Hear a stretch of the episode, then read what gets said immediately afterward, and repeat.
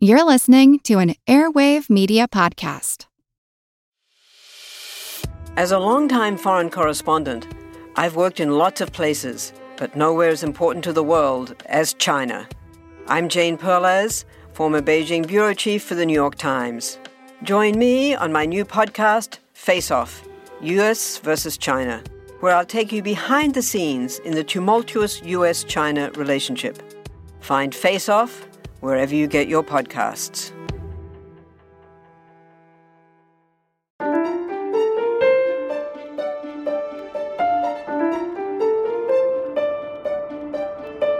Hello there, I'm Adam. I'm Frankie. Welcome to Pink Gin at Rhodes. Oh yeah, road trip. Rhodes. Whoop. I've got a lot of Rhodes puns lined up for this one. I apologise in advance.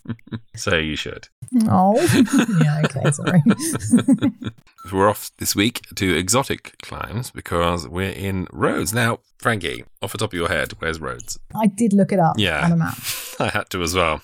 It's a rather confusing bit of heritage, isn't there? It is, and especially when when this is set Mm. and the relationships. I mean, it's quite a big part of the the underlying tension in the, the book and the, the episode. I would say, you know, it's a Greek island and it's quite near Turkey, right? Mhm. Yeah. yeah, it's all over the shop in terms of uh, various military tensions that are bubbling within it. I don't think we should go into that part, to be honest with you, Adam. Same.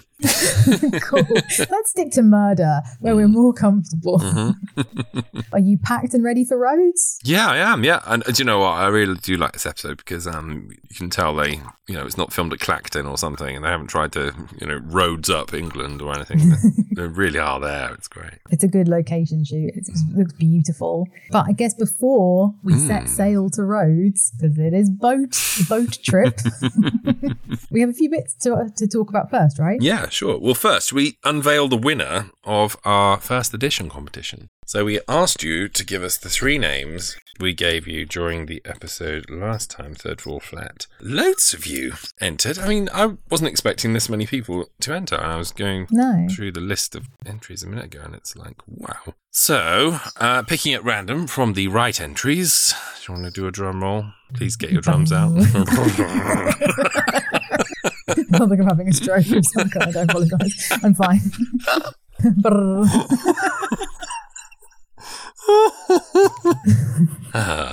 The winner picked at random is Robert Stroud. So, Robert, thank you very much for entering. Thanks everyone else for entering as well. But uh, Robert is at the underscore Rob Dog on Twitter. If you DM us your uh, address, then I'll get that sent out for you as soon as possible. Congratulations, Rob Dog. Yeah, congratulations. And thanks again to everyone who entered. If you didn't win this time. Mm-hmm. Don't be sad because we're going to do another competition because we just can't get enough competitions at the moment. but this one's a little bit different. Yeah, this one is very fun, actually. Go on, Frankie, you go. Well, it was brought to our attention a while ago, actually, I believe by Nick and Tree. Nickery Vickery Brown, yeah. Yep, that the 20th of September is Talk Like Poirot Day. hmm which I think should be a national holiday. I'm a bit upset that it's not. I don't know who we who we speak to about that. But anyway, I think it's Liz Truss these days.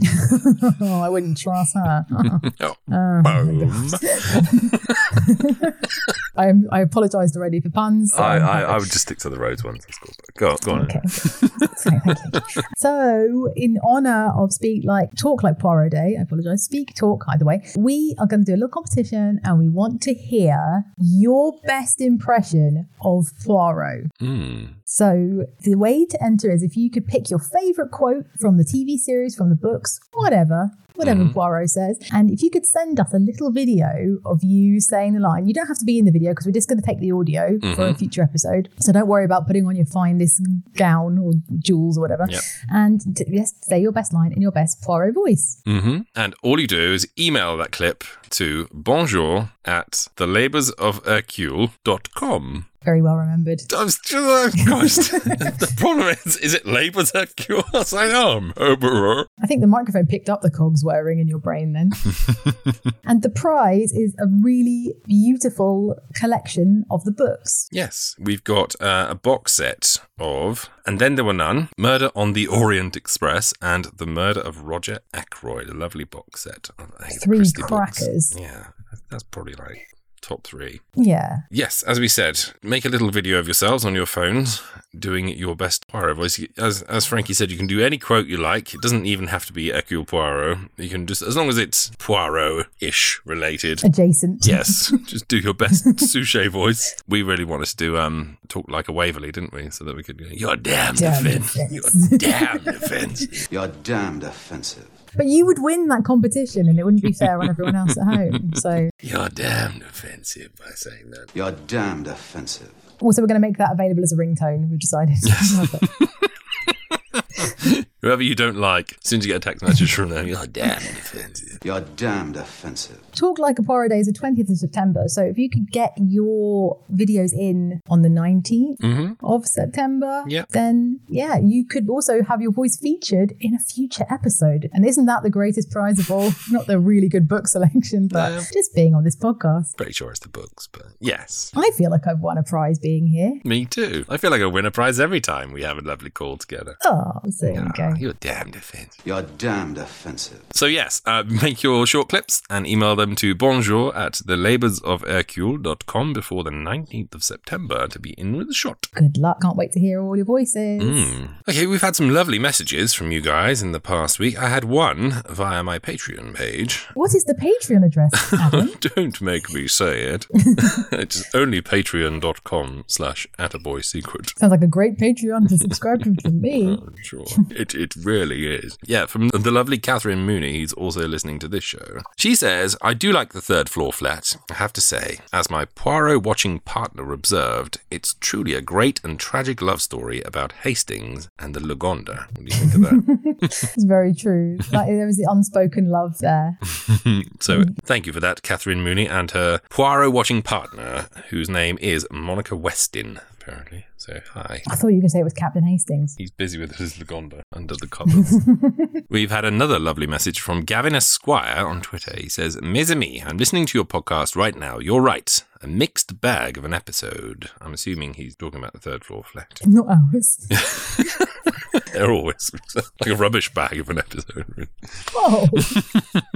Ow. As much as we knew it was the Mr. Dot, we had no information as to who the Mr. Dot was. And much like Columbo, we don't like the format to be messed with. We are creatures of habit, after all. I totally agree about that. Third floor Yes. flat episode. I also put out a message on our Instagram account. If you're not following it, why not? You should, uh, at Labours of Hercule, asking people if there was anything we wanted us to talk about or mention or anything. And we had a submission from Adam and Nancy, and he asks the inevitable Hastings spin off show. What would it be like? That's a question, isn't it? Yeah, what would you call it? That's a really good question.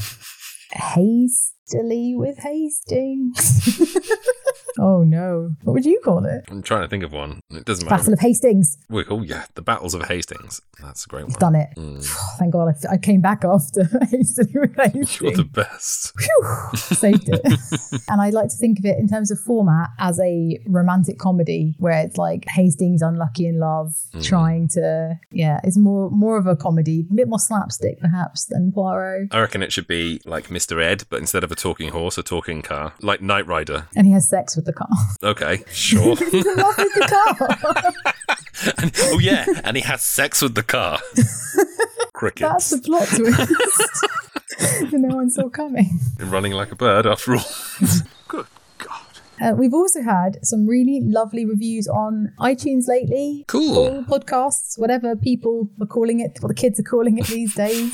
so thank you to everyone that's submitted one. They are really helpful. So if you would be so kind, only if you like the show. Hmm. If you don't, could you please just erase the memory of this show from your mind when you come to do reviews? Don't tell people you don't like it. Just don't say anything. If you can't something nice, don't say anything at all. Yeah, that's the that's the ticket. Um, so we had a lovely one here from Paris Bibi. I'm assuming I'm reading that correctly. Said the title is Delightful Podcast. Uh, I was so excited to hear about this podcast, and now I've finally settled down to listen to the entire episode. The hosts definitely deliver. Clearly, they love David Suchet as much as the listeners. The hosts have utterly charming banter between the audio clips of Poirot. Ah, So- thank you very much, Paris. Merci. Merci, uh, Paris.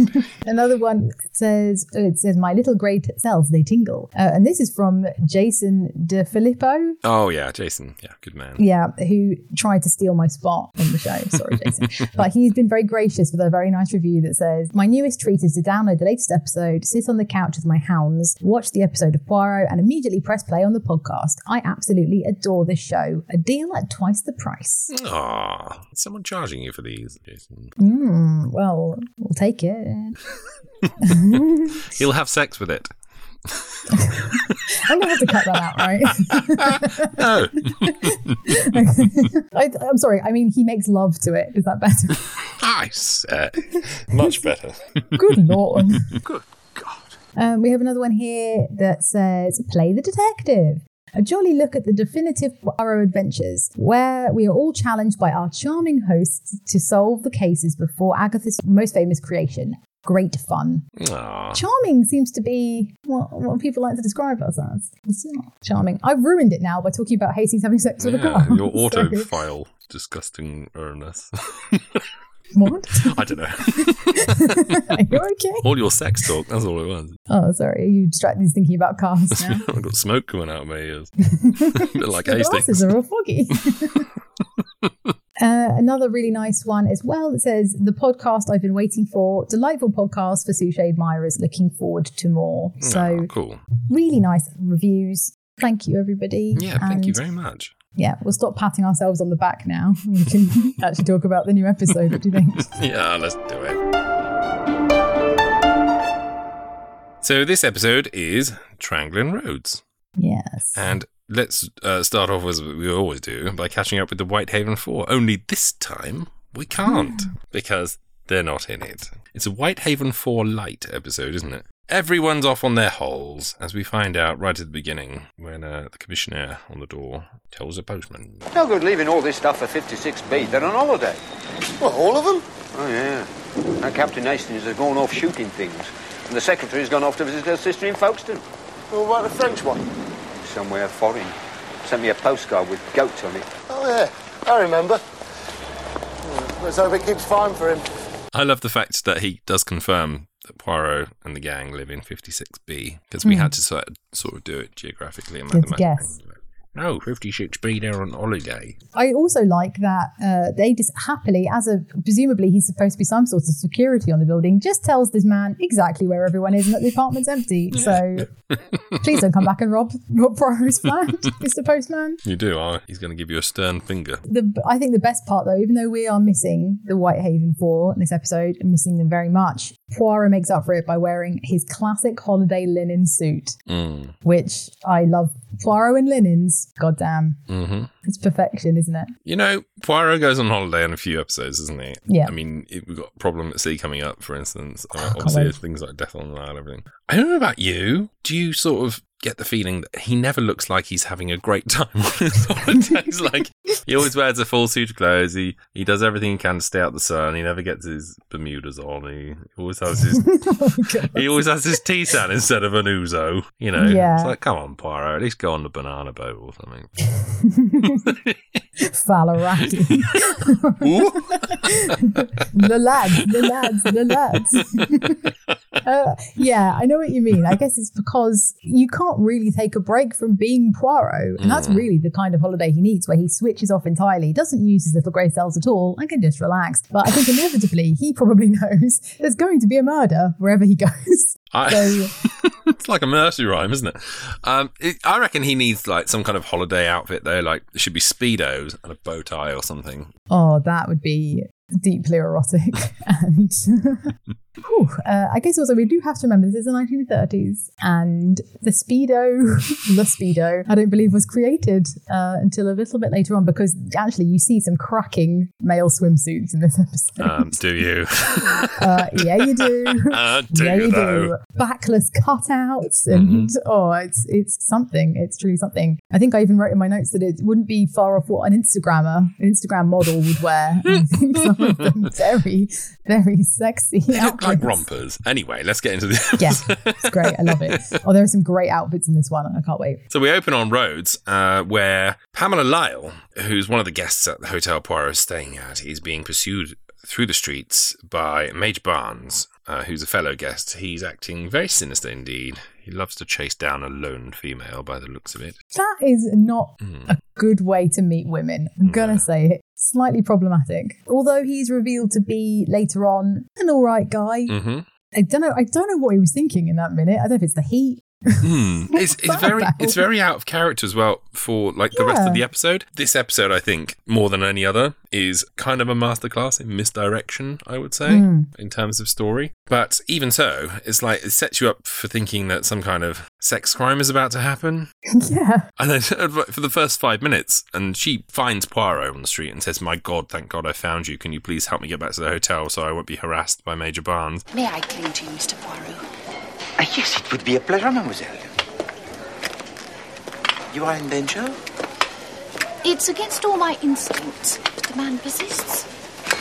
And with the hotel being so empty, there's a great danger of my getting stuck for the rest of the holiday.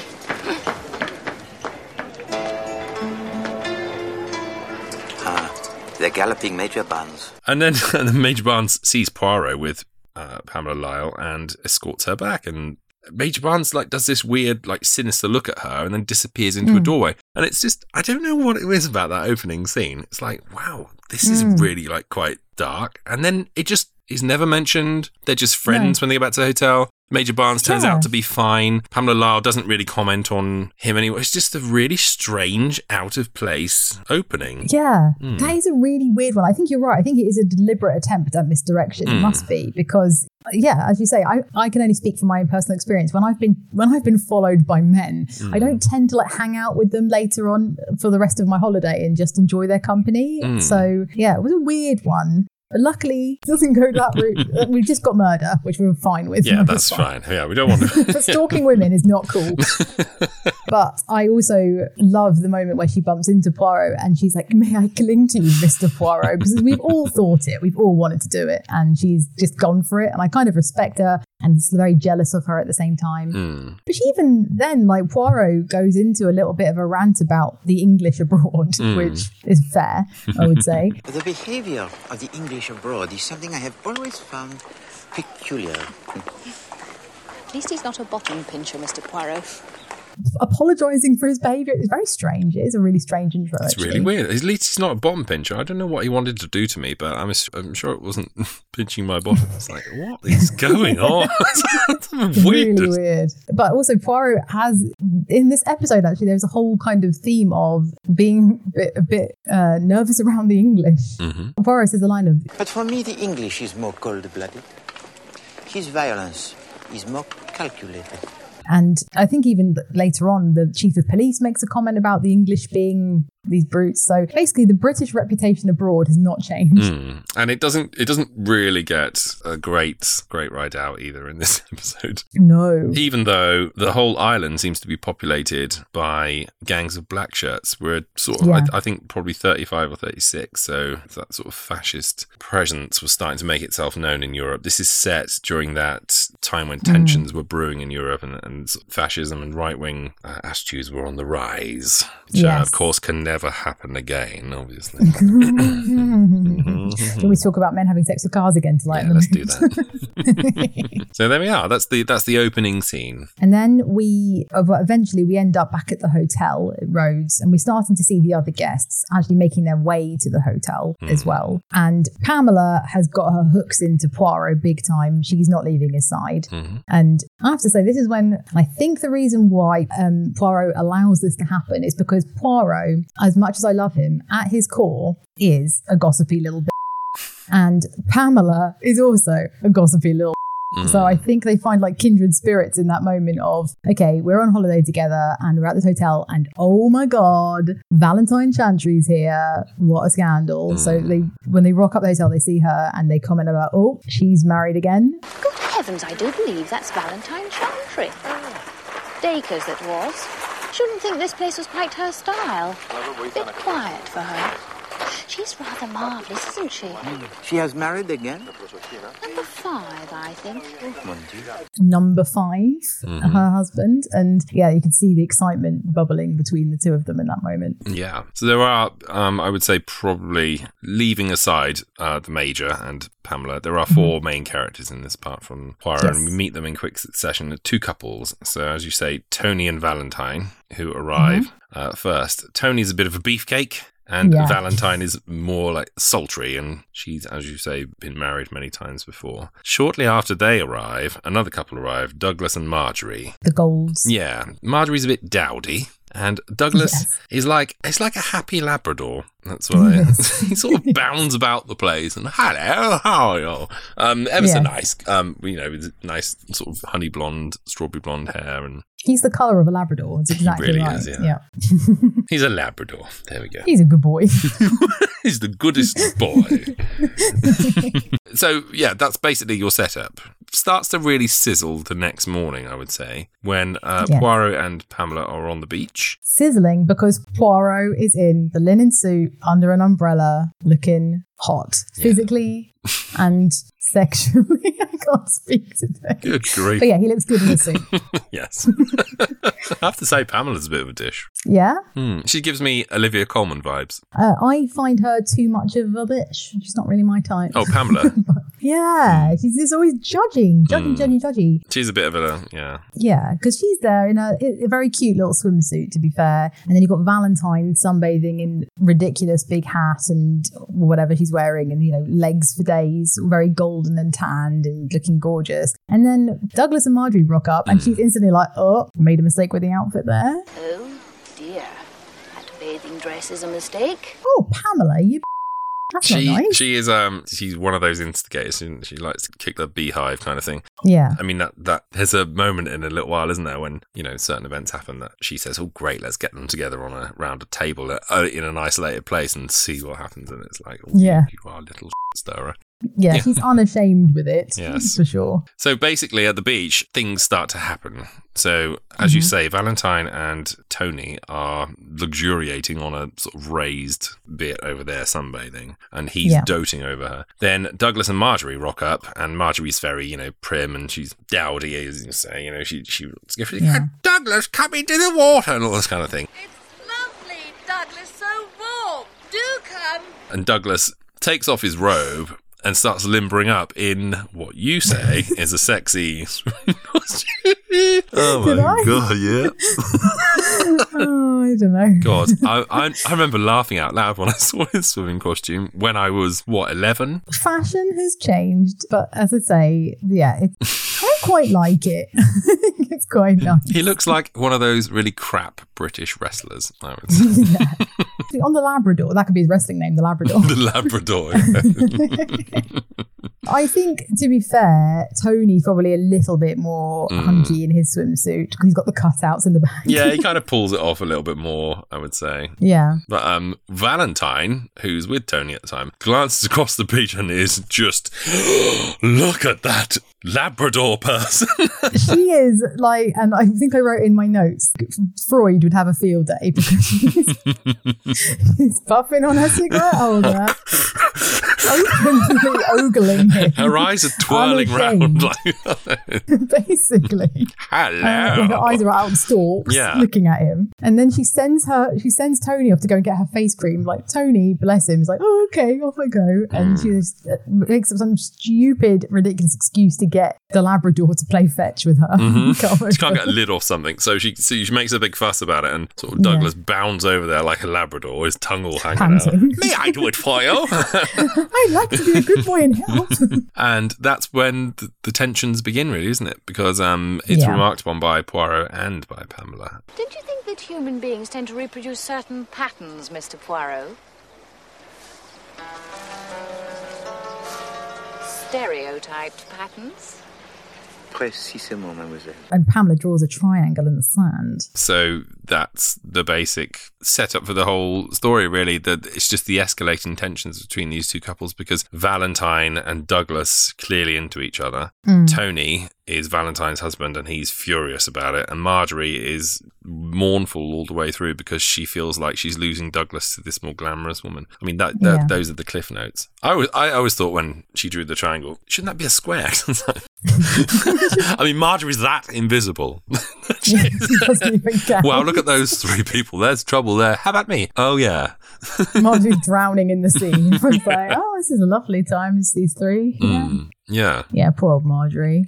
But um, yeah, from there, I mean, she Marge, Marjorie actually makes a point, doesn't she, of approaching Poirot a couple of times Mm. to remark on the fact that uh, isn't it awful when people choose to stray away from those they love? And, Yeah, well, because after the beach incident, Mm. Valentine and Douglas happen to find themselves on an excursion, just the two of them, and neither of them have their partners there with them. And ha ha ha! And Valentine does this very like girlish giggle about it. He's very excited. Well, we'll just have to make the best of it. On our own. and and Douglas says, "Oh, um, yeah, Marjorie was t- like too much sun. She's not coming, so I'm here alone." Mm. Uh, and then you see later, Marjorie bumps into Poirot, and she's like, We'd arranged to go on a tour of the old city this afternoon, but somehow or other we missed each other. So she wasn't sick. So you, you're led to think, oh dear, he's deliberately Mm. shook her loose so that he could get some alone time with Valentine. Yeah, she's very open about the feelings about it. Tony comes back as well from bathing and Mm. finds Valentine. It's just returned, and she, Valentine's all like, "Oh, Have a nice bathe, Tony, darling. Hasn't it been a marvellous day Miss this life? Oh, Tony? Tony? and he storms straight past it. So it's quite clear that these two couples are kind of at war over th- this Mm. like seeming infatuation between Valentine and Douglas. Not made any better by, as I say, Pamela's insistence on arranging a day out for them all to a Yeah. remote restaurant on top of a cliff so that they can all sit there and seethe at each other. So it's Pamela and Poirot and the two couples Yeah. journey up to this lunch they're having. And Marjorie decides to stumble into a rather ill received comment about how people who divorce are, are rubbish because, you know, once you commit to something in life, you should stick to it. Well, I belong to the old fashioned generation that doesn't believe in divorce. The sort of attitude there is to life nowadays that if you do a thing and you don't like it, you get yourself out of it as quickly as possible. Easy marriage, easy divorce. I hate that. When she realizes that Valentine's been married five times, she, she runs away. Like, you know, she's terribly, terribly embarrassed. Tony, mm. her husband, mm. leaps to his wife's defense, saying, Just because a woman is good looking, people come down on her like a ton of bricks. Oh, but I didn't mean. Oh, Marjorie? and flees out onto the rockery. But before Poirot goes out to speak to her again, Mm. there is that amazing moment when he's ordering his Oh my god, yeah. I was going to come back to that, but yeah, this is fantastic. It's so good. The bowels in spit. I have your assurance it is the kidneys of the lamb, but on a skewer, yes? Huh? C'est parfait. Then for me, the bowels in spit. It's another episode about food. Like literally every episode's had a food, Mm. like important moment about food in it so far. Whether it's blackberry crumble or Mm. I know you weren't a fan Kedgeree. of the menu in the last um, episodes, but how do you feel about bowels and spit? Well- Would you be up for trying that? it sounds like uh like was it livers on a skewer or something? Lamb's livers Mm. on a skewer. I mean, Sounds all right. I've eaten that before, so yeah, it's all right. I like the appetizing way of phrasing it. Bowels and spit. Spit. I think that should be the name of the Hastings program. Bowels and spit sounds to me like the light meal. Uh, it sounds a bit more Yes. Yes. High protein, high urine. high saliva. Yeah, Gorgeous, yes. Poirot, he loves a bowel. Anyway, so it's then that he walks out to Marjorie and says, Then my advice to you, madame, is this. Leave this place before it is too late. Too late? What do you mean? You're frightening me. Yes, that is my intention. But why? Why? It is my advice to you. Leave this island if you value your life. Dun, dun, dun, dun. dun, dun, dun. and very ominous. But she does not take his advice, clearly, because they stick around. And actually, I'm not entirely sure how it comes to be, but you see the couples having a moment of reconciliation. Mm. I think Poirot is in a boat with Pamela for some reason or another. That's the closest he's going to get to a banana boat, I'm afraid. Mhm. Uh, and they see them on the beach. Uh, they see the lads shaking hands and, you know, putting it behind them, and they're going to make an effort to all be friends. And I think Pamela's a bit disappointed because oh, they seem to be going on now. That's my entertainment ruined for the yeah. holiday. Oh, she's a bit of a stir, isn't she? She's a proper little. Mm-hmm. Uh, but then around this time as well, Poirot is getting ready to leave. His holiday is over, so he starts to prepare. Pamela makes the rather ominous comment of, I was half hoping there'd be a murder, so you'd stay. That's just like you, isn't it, Pamela? um, but there's also another fantastic moment as Poirot is preparing to leave when his the maid is packing his suitcase. mm. Oh, No, please. ah, Christ. With care, with care. If you want to see Poirot lose his shit because someone's folded his tie wrong, then uh, you're well served in Triangle at Rhodes. I'm amazed that he let anyone touch his stuff Me too. in the first place. So yeah, the two couples have magically reconciled. So yeah, everyone's getting on well now. It's good, which is you know just in time for Poirot's leaving. So it's nice to see Yes. that he's leaving them all on a high note. So the ladies go off on a girls' trip around the island, Yep. and uh, they're having a fantastic day. The guys, what? They're playing pool Yeah, with the galloping Major Barnes, yes. Gage Barnes. And Yeah. Poirot packs his case and off he goes. But at customs, Poirot finds himself held up by some idiots who won't let him That was a good through. Thank you. yeah, he finds himself held up at customs. We then cut back to the bar where the two couples are having a drink together in the evenings. There, you know, all- it's fantastic that we're all friends again. yeah, ladies come back from their ladies' day of taking photos of each other around some ruins Mm-hmm. for like Instagram before it was Instagram uh, activity for Mhm. girls. And they, yeah, they come back, and I guess this would be the first clue we probably want to point out here. They come back and they're like, "Let's have some drinks. Let's get some drinks in because you know, woo holiday." and already the lad put the drinks in and they are drinking specifically uh, i think it's douglas and the major are having whiskey Mhm. And tony who i keep in my notes kept calling number five which feels quite mean Valentine's Because he's the beefcake fifth husband. Yeah. number five um, number five is drinking a pink gin Pink gin. sparkling pink, Pink gin gin. Fantastic, this film, isn't it, it? it really, It really is. So then they, the ladies return and they're like, let's get the drinks in, lads. Miss Lyle, what'll you have? Oh, thanks. A sidecar, please. Darling? Pink gin.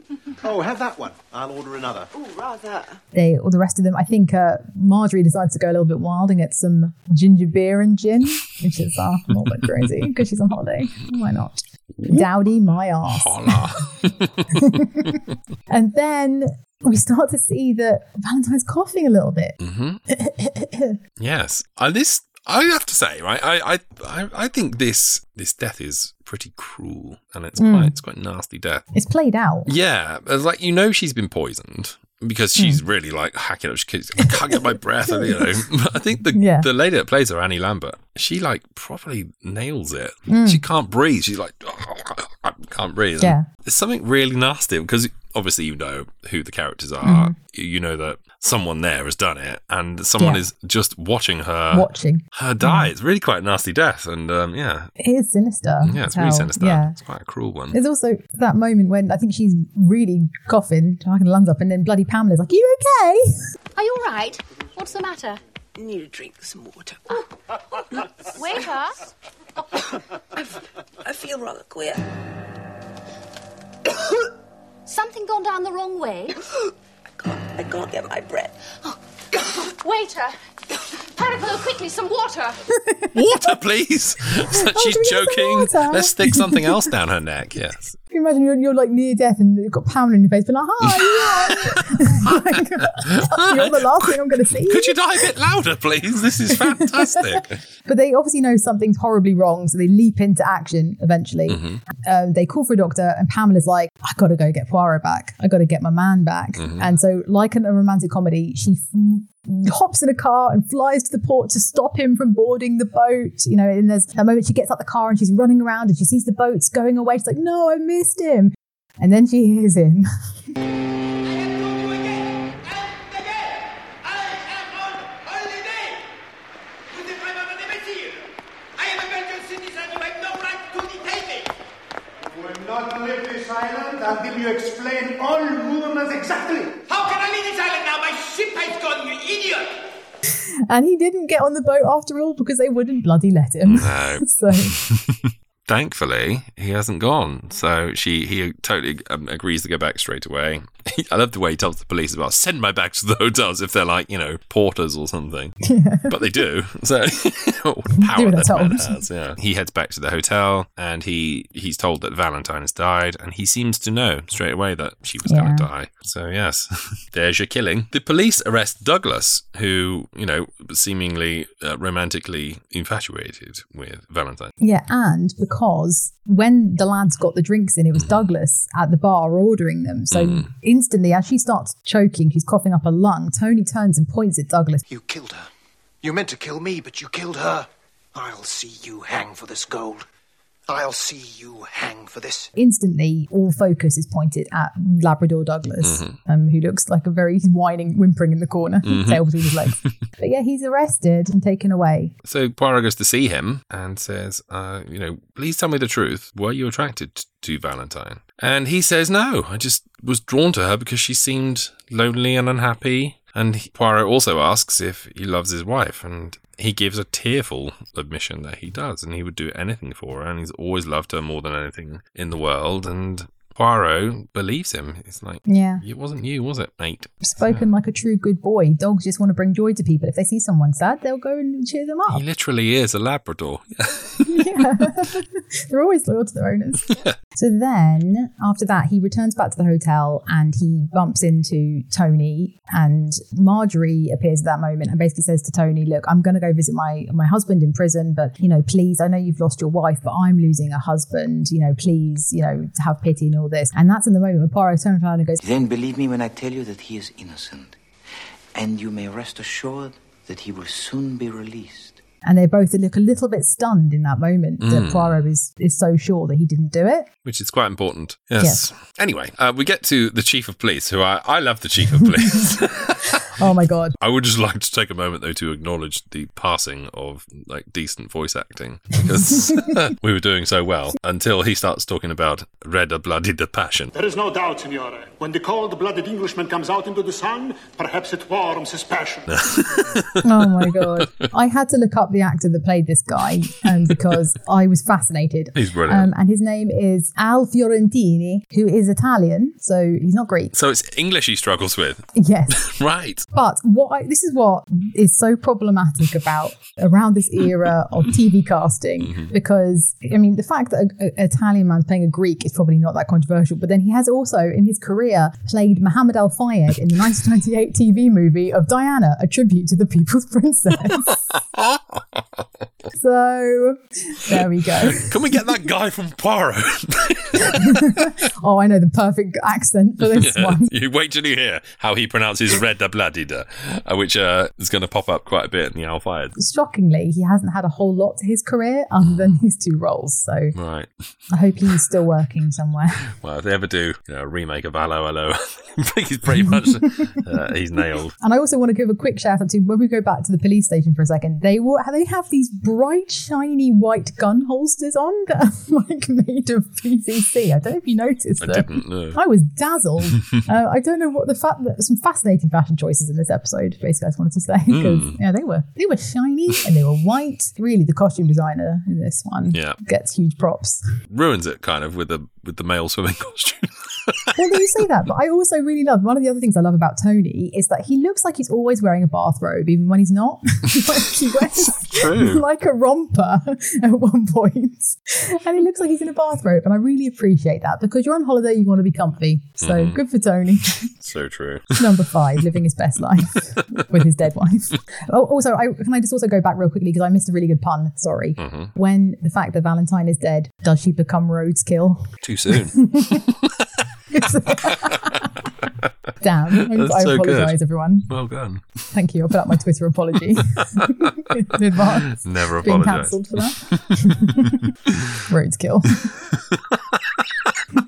You need to see Frankie's face when she does these things because she she offers a pun and then she looks kind of hopefully. My eyes grow about five centimeters. How about that one? Because I'm just so like Douglas the Labrador. I just want to prove. That's all I want. all You just want to make people happy, and you do. I do. Also, I, we haven't talked really at all about the ma- the galloping major in Mm. this, um, but he's got his own side business going on where he's going fishing all the time and comes back and talks about all the fishing he did. And Poirot's like, "Yeah, sure you did, buddy." when uh, he brought back a fish at the hotel, and he's like, The mallet was excellent. Oh, glad you enjoyed it. Oh, yes. Where did you buy it? "Oh, burn Poirot ain't buying it for a second, bruv. No way." You left the Safeway label on the uh, on the. on the fish, that's what it was. Yeah, it turns out the whole fishing thing is a cover, and actually he's doing surveillance. Yeah. Uh, he's a policeman. Yeah, he's some kind of government, isn't he? Like a spy or something? Am I? Yeah, for the British intelligence, Mm. which makes the uh, pursuit of a lone woman around the streets even more puzzling. At the beginning, And it's just- problematic. it's very weird. The chief of police uh, tells Poirot that a certain type of poison was used and came from a deadly viper snake, Mm. which is ominous because earlier in the episode we do see a viper. But um, Poirot inquires as to where someone would might get that kind of uh, poison, and they quickly track down a nice little old lady. Um, who she's like an apothecary kind of person, and her granddaughter. Well, she could have just be really rough and haggard. Yeah, She might be 25. We don't know. Unless lived a life of poison. You've been drinking, drinking too much viper poison. Pamela goes in. Uh, she speaks a little bit of Greek, which is hilarious. She inquires as to who bought the poison, because if they can find out who bought the poison, then they'll know who the killer is. So, was it Douglas or was it another Englishman? So, uh, I'm going to say 42 minute mark as she begins this conversation. If you want to Mhm. solve it, you need to pause it right now because the killer is revealed in that conversation. A big old clue comes straight away. And then away. from there, it's, yeah, it's it's basically solved. Yeah, can't So- really um can't really talk about anything else that happens in the episode because it's all denouement from there. But um apart from to say, um the killer isn't Pamela, so we can count her out. But I want to remark on a, a moment at the end where Pamela says goodbye to mm. Hercule because after the case is solved, he obviously leaves the island, and he rem- she remarks on the fact that she's had such a wonderful adventure with him. Goodbye, Monsieur Poirot. Oh. I hope we shall meet again.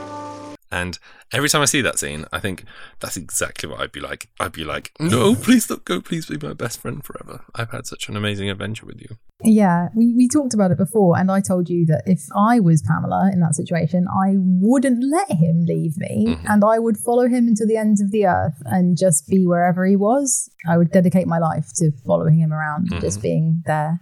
A bit stalkery, I suppose. Maybe I sound like the galloping major when I say that, but I mean it in like a from a place of pure love. Um, it would be like a, a, a cult leader situation where I'm just following him. Mm. Um, so yeah, if anything, I think she's kind of stupid for letting him go, but whatever. Please give me your address. Yeah, sure. It's uh, 95C Whitehaven Mansions.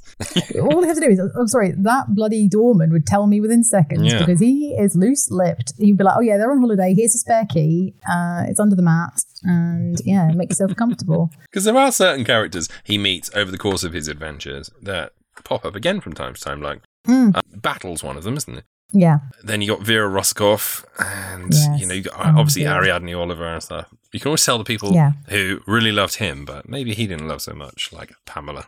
Yeah, sure. Here's my number. Like, and you were also there as well.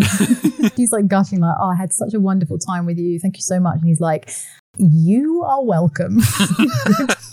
Goodbye, Pamela. Angela. Angelo, Pamela. whatever. It's nice to be on holiday, wasn't it? It was nice to be on holiday, and it's a very sweaty episode as well. I like it. It's good. It's like Yeah. it doesn't feel like any of it was filmed on studio locations in England. It felt like it was all filmed exactly where it's supposed to be. It was beautiful, beautiful to look at. Mm. I really want to go to Rhodes now. Can we go to Rhodes? Yeah, let's do that. Yeah, Yeah. I mean, we're gonna have a hell of a day out, aren't we? We're gonna go for pub pub breakfast first thing in the morning. Have breakfast, get pissed, get out on a boat, go to Rhodes. Road trip. Rhodes tour, baby! And we can go on a, uh, a Poirot podcast cruise, or we could take all our listeners with us. Yeah. have a big party on a boat. Ooh, who's funding this? Um, Don't know. hey, listeners. Hey, Patreon coming soon. you wanted it. That's not true. You got it. Mm. But production wise, what do you think of this episode? Like, as usual, stunning to look at. and Beautiful. Acted. What do you think about like production itself? Yeah, I think it's it's a, it's definitely a step up from the last one, from the third floor flat, mm-hmm. and I think there's the mystery is a little bit more intriguing and exciting, mm-hmm. and the characters and the relationships between them, you see a lot more of it. That was the thing you didn't get with the third floor flat. You're told a lot about people's relationships and- Afterwards, yeah. yeah. Mm. Whereas in this one, you're watching it happen to a degree in real time. So it, this feels a bit more like a, a classic. If you think of an Agatha Christie mystery, this is kind of what you think about. It. And actually, I've- seen comparisons of this one and Evil Under the Sun in Mhm. terms of the, the kind of setup, because Yeah. the setup is the same, but the denouement is different and the, the mystery is different. Uh, so I enjoyed it and I did. I did solve it. I, I, I half solved it. I don't know about you. We can talk about that after. Mm, yeah, half solved it as well. First time I Mm. saw it, yeah. it's, it's an enjoyable episode and there's lots going on and it's as you say visually stunning. Rhodes is beautiful. The hotel is really nice where they're in as well and that's nice to see. You get to see a snake. The costume design is off the charts uh, so men's swimsuits white pvc gun holsters. Uh, also we uh, a special shout out to the the medical examiner who they go see at the police who was a British man that came to Rhodes on holiday and just never left. We all know that type. Um, but he's really embraced the culture because he's wearing a full on fez and oh god. Uh, and I loved him. I loved it all. So I really enjoyed this one. And in terms of the mystery and everything, I, I think I'd give it like six to seven.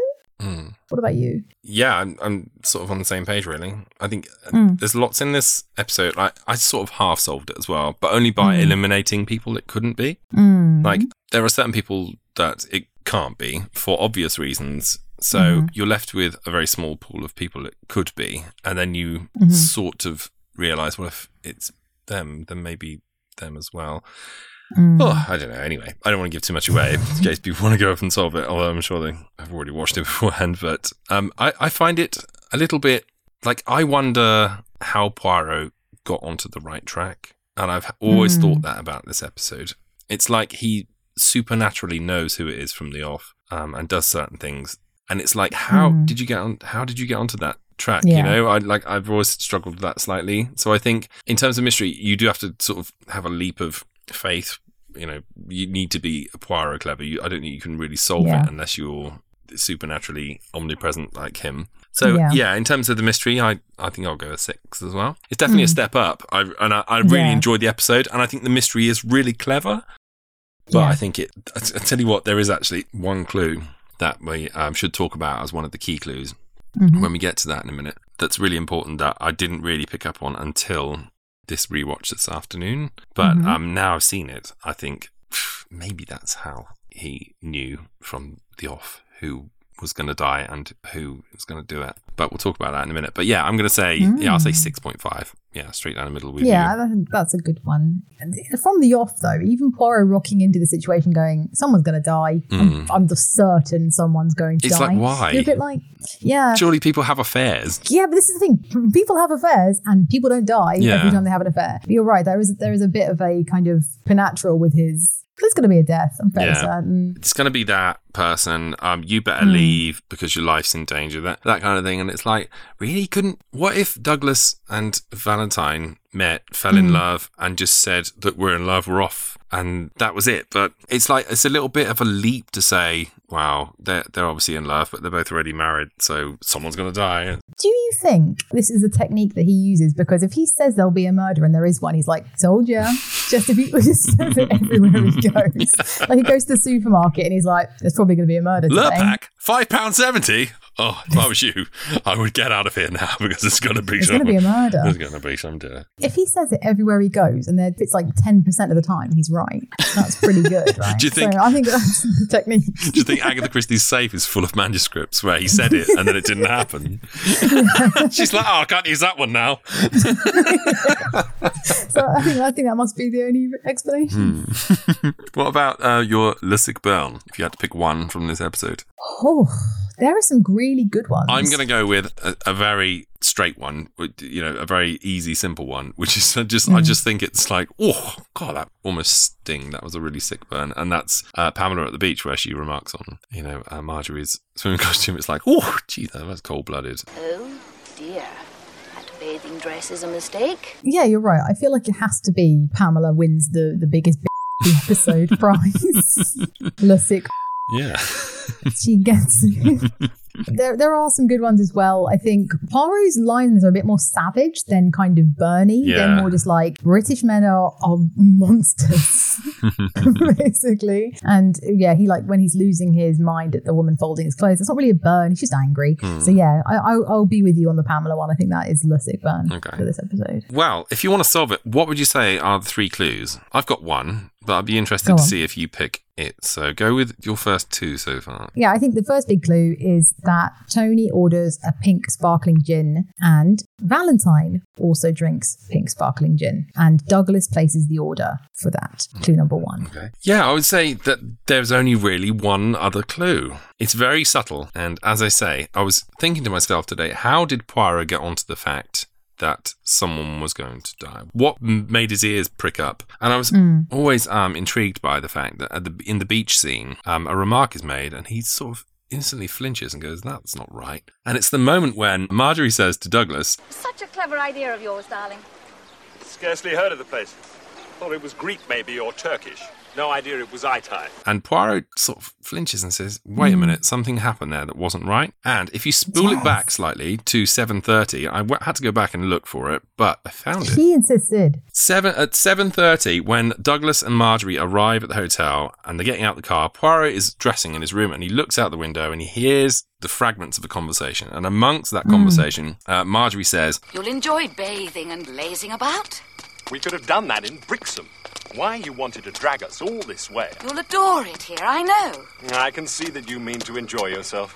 Yet, as I just said, a minute and a half later at the beach, Marjorie says it was Douglas, and Poirot flinches because he's obviously remembered the conversation from the night before, where it's quite clear that she's the one that booked the holiday. My God, you're right. So those are the two big clues you need. It's it's really tricky to give because also the other thing as well, the, the, the clues otherwise are so obvious as to who it is that it's not really a mystery to solve at that point. Mm-hmm. No, so it's all about yeah. it's all about misdirection. This episode, yes. All about misdirection. Yes. It's all about mistrust. Stop looking at what you're being told and look at why you're being told it. Very good. So that was Triangle Rhodes. Um, go away and solve it if you can. I'm sure you will. But as I say, pause it at the 42 minute mark when Pamela is talking to the old lady about the poisons because the old lady basically reveals who the killer is during that conversation. So if you want to solve it, then you've got until then to do so.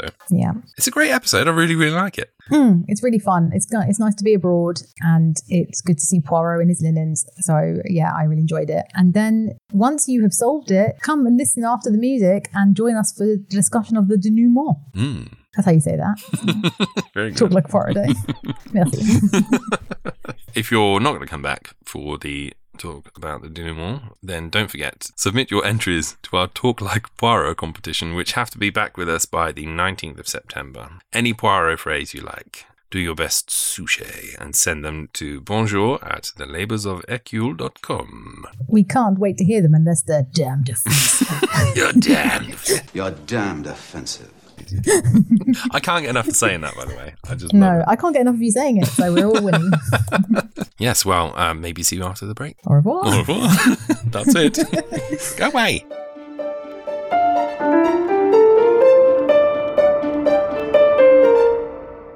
You- We've listened to the music, so this means that you're ready to discuss the denouement with us. hmm Okay, go on then, Frankie. Who's responsible for the killing? The killers are uh, Marjorie and Tony. Oh, dun, dun, dun.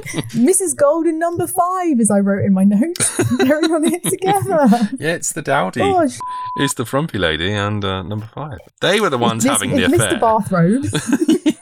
That was a little switcheroo they did on there. See, you think there's one triangle, but there's another one going on. Mm-hmm. So clever. Clever. It is really clever. Mm. And I do really like the fact that you've been misdirected all the way through. You're like, oh, Valentine and Douglas, they're getting a bit close. Oh, Valentine and Douglas. And then afterwards, if you think about it, the reason why they went off on their trip together. You know, Marjorie was lying, wasn't she? She wasn't. She wasn't Mhm. missed on the thing. She said, "Oh, you go off and have a nice time," and so Yeah. did Tony. And um, Yep. of course, they were just left to each other, and it's all clear afterwards. And that little um, argument they have at the lunch table, where. Uh, Marjorie makes a comment, it's all staged. It's fantastic. It's very good. It's very clever. That is actually another thing that Poirot has said in not in this episode, but in other ones where where people try too hard to make you think they hate each other. Mm. He always knows that's a red flag. Yeah. So that could be another reason why he was suspicious of of them, perhaps. That's a classic Christie trope, isn't it? It's always Yeah, the people who are protesting too much. So that exactly definitely. Shakespeare. Hmm.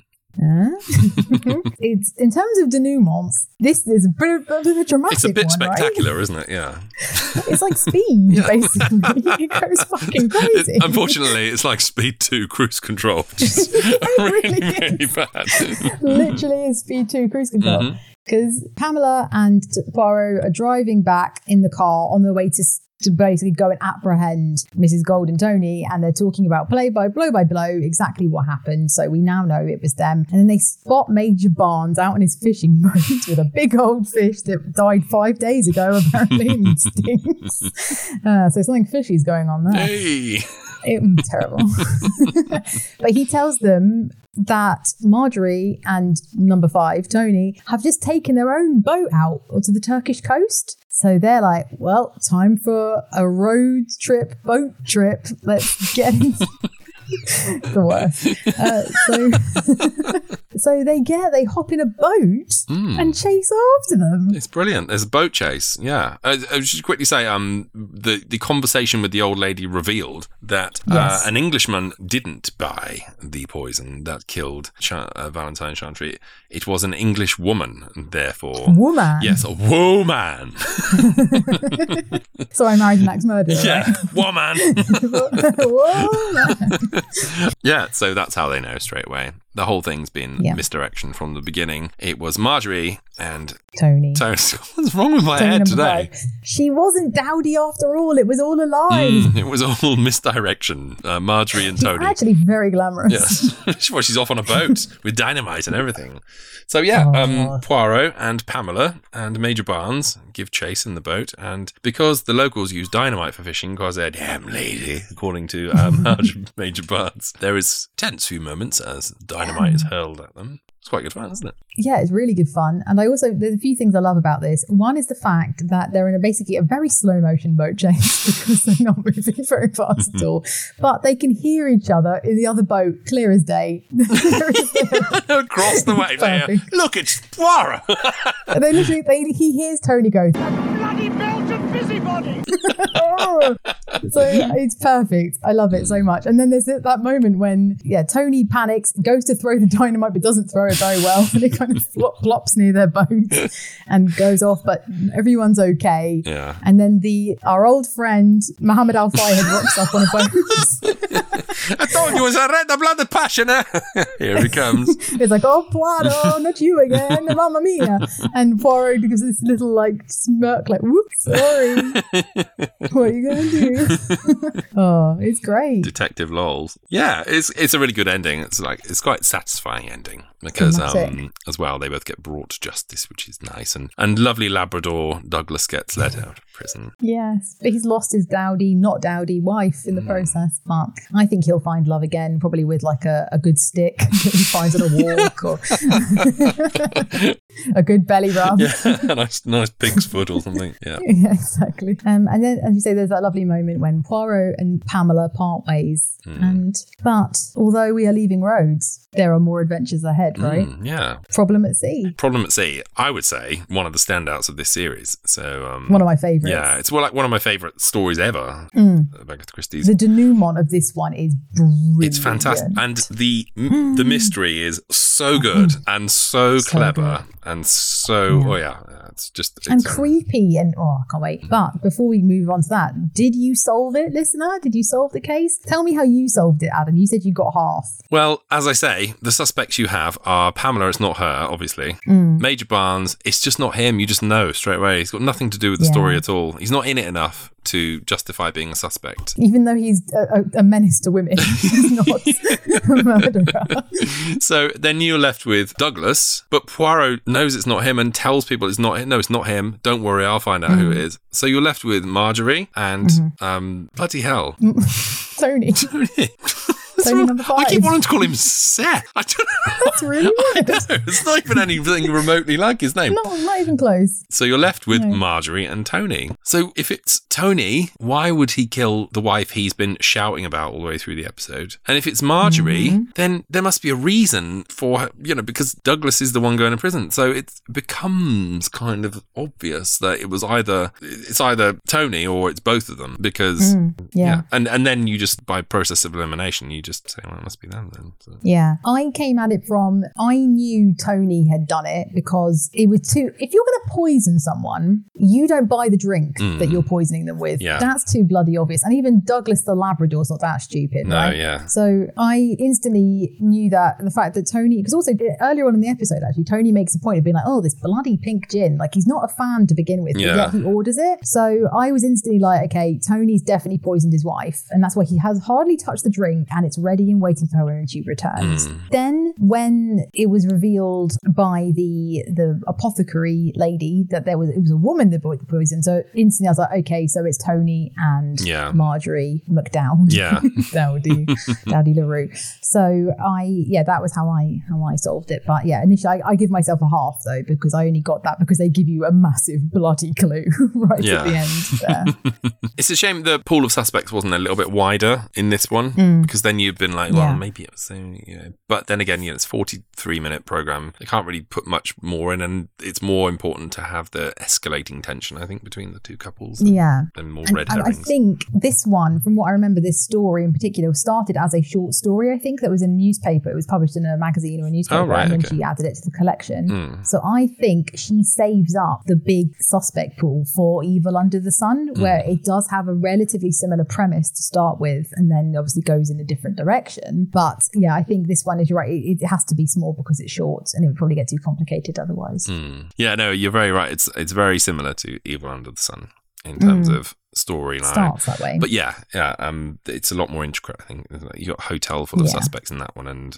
the misdirection in that is fantastic. It's genius. Yeah. This is like a short, condensed version of that story. But yeah, A soupçon, Hmm. a little taster to start us off. the misdirection is very clever though. Yes, very much so. Did you solve it, listeners? Did you manage to do it? Tell us if you did. You can either tweet us or post on any social channel within reason, uh, Labours of Hercule, and tell us about it, or email us because I'd like, I really like to hear how people come to it. I find that fascinating. Absolutely. And uh, thank you for joining us. And join us again next time for Problem at Sea. This one really is a mind Ahoy. twister. Ahoy. and it's Gonna be ship shape. we're back in the company of Mr. Arthur Hastings as well. He goes on holiday with Poirot in this one, doesn't he? oh my god, lads on tour! Hmm. Can't wait. It really is, lads on tour. I say I'm organising a shooting competition. Oh, I just love it. Oh, Can't wait. Well, yeah, don't forget to enter the competition. And until next time, see you later. Au revoir. Au revoir. You'd like to keep up to date with what we're doing or get in touch with us, you can follow us on Twitter at Labours Hercule. We're also on Instagram if you like pictures at Labours of Hercule. And if you were born in the 1920s yourself, then you can be all old fashioned and email us at bonjour at thelaboursofhercule.com. That's it from us. See you next time. Au revoir, mes amis.